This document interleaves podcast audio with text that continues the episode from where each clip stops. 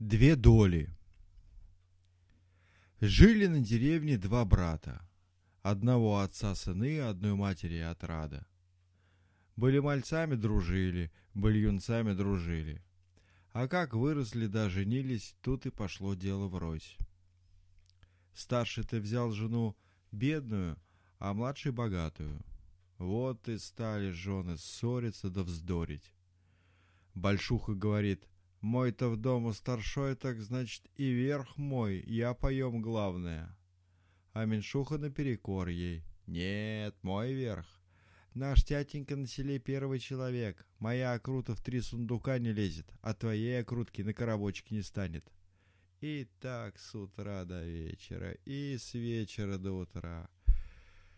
Глядели, глядели на них братья и порешили разойтись от греха. Разделили они отцовское добро и зажили каждый своим домом. Поровну разделились, а доля им неровная выпала. У старшего брата что ни год дети рождаются, а хозяйство все плоше да хуже идет. До того дошло, что совсем разорился. В дому пусто, в клети пусто, а мошна пустей пустого и легче ветра. Только на сердце тяжело. Пока хлеб да деньги были, на детей глядя радовался, а как обеднял и детям не рад. А у меньшого брата всей семьи сам да хозяйка и добра девать некуда. Сундуки набиты, клети полны, анбары ломятся. Вот и надумал старший брат сходить к меньшому, поклониться. Сходил, поклонился. Так и так, говорит, помоги в бедности. А тот не слушает. Живи сам, как знаешь. Этого от веку не бывало, чтоб меньшой старшому хозяйство справлял. Делать нечего. Ушел бедный брат и немного, погодя, опять приходит. Одолжи, просит, хоть лошадей на один денек. Пахать не на чем. Богато рукой махнул. Ладно уж, говорит. Сходи на поле, возьми на один день. Да смотри, не спорть. Пошел бедный на поле, смотрит, какие-то люди на братюниных лошадях землю пашут. Он к ним. «Стой!» — кричит. «Сказывайте, что вы за люди». «А ты что за спрос?» «А то, что это моего брата лошади». Тут один человек постарше придержал, придержал лошадь и отзывается. «Нам ли не знать? Оттого лошадки егонные, что мы на них пашем. Я ведь кто? Я твоего брата счастье, он пьет, гуляет, ничего не знает, а мы на него работаем и днем, и ночью, и в будни, и в день, и в праздник. Ишь ты, а куда же, а куда же мое-то счастье подевалось? Век живу, а в глаза его не видал.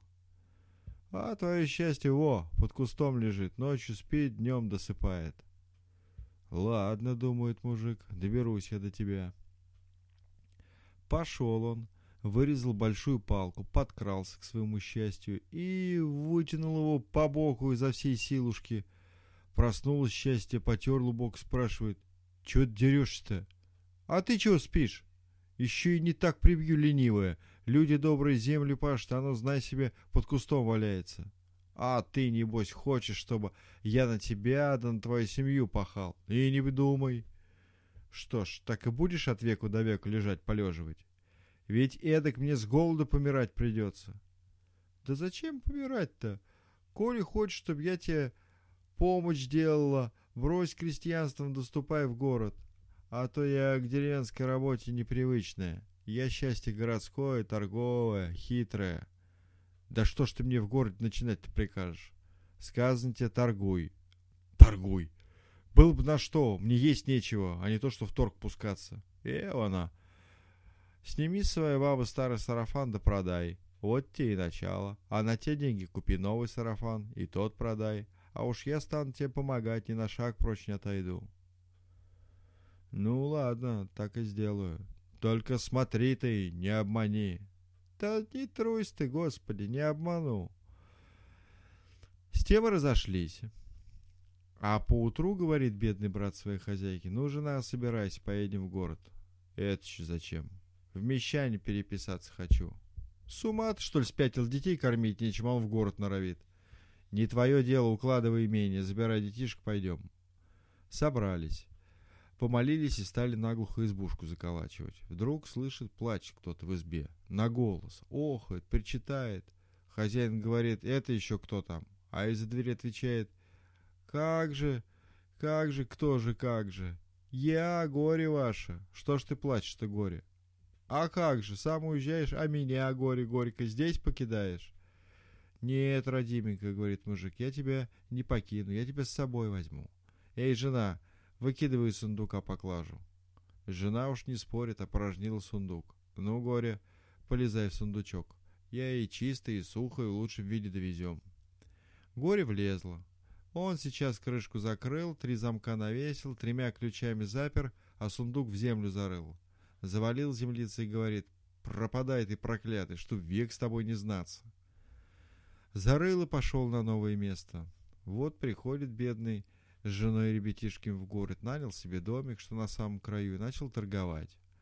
Взял старый Женин сарафан, понес на базар, да и продал за рубль. На те деньги купил новый сарафан, а продал за два. Что не продаст, за все ему двойную цену дают. Таким-то счастливым торгом расторговался он, разбогател, большой дом купил, живет чисто, ходит парадно. Услыхал про то младший брат и приехал к нему в гости. Смотрит по сторонам девица. «Скажи, — говорит братец, — как это ты ухитрился из нищего богачом стать?» «Да просто, — отвечает старший брат, — счастье свое нашел, а горе в сундук запер и в землю зарыл». Завидно сделал с младшим брату, покуда старший-то в бедности жил, он каждый день на свое богатство радовался. Я день не такой, как брат, и умен, и счастлив, потому и счастлив, что умен. А тут будто и счастье не то, и ума недовольно. Да где ж ты, говорит, горе свое зарыл? В каком месте? То в деревне, на старом дворе.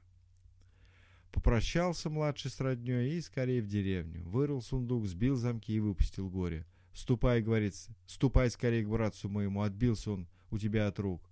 «Нет, голубчик, — отвечает горе, — я к нему больше не пойду. Он, лиходей, меня в землю упрятал, а ты выпустил.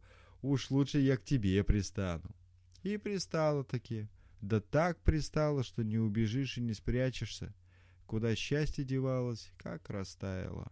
До нитки разорился мечной, меньшой брат. И хранить было бы не в чем, да старшой на похороны дал.